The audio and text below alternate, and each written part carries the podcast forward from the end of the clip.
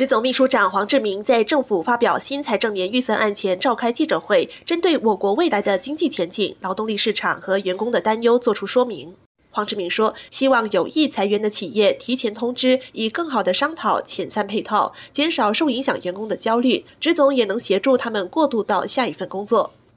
我希望我们可以啊，劳资政方面，尤其是政府，可以积极的帮助我们的员工，尤其是那些。啊，可能有失业方面的，可以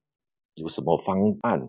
可以帮助他们的生活，而且他们的训练找到更好的工作。职总去年十二月到今年一月，针对将近两千名来自不同领域、不同年龄层的工友展开的调查发现，大约四成的本地员工认为，他们可能在未来三个月失业，人数比去年增加了近一倍。百分之十二的受访者不确定是否能有就业保障。虽然有百分之四十八的人认为不太可能在未来三个月失业，但人数比去年的百分之六十二少。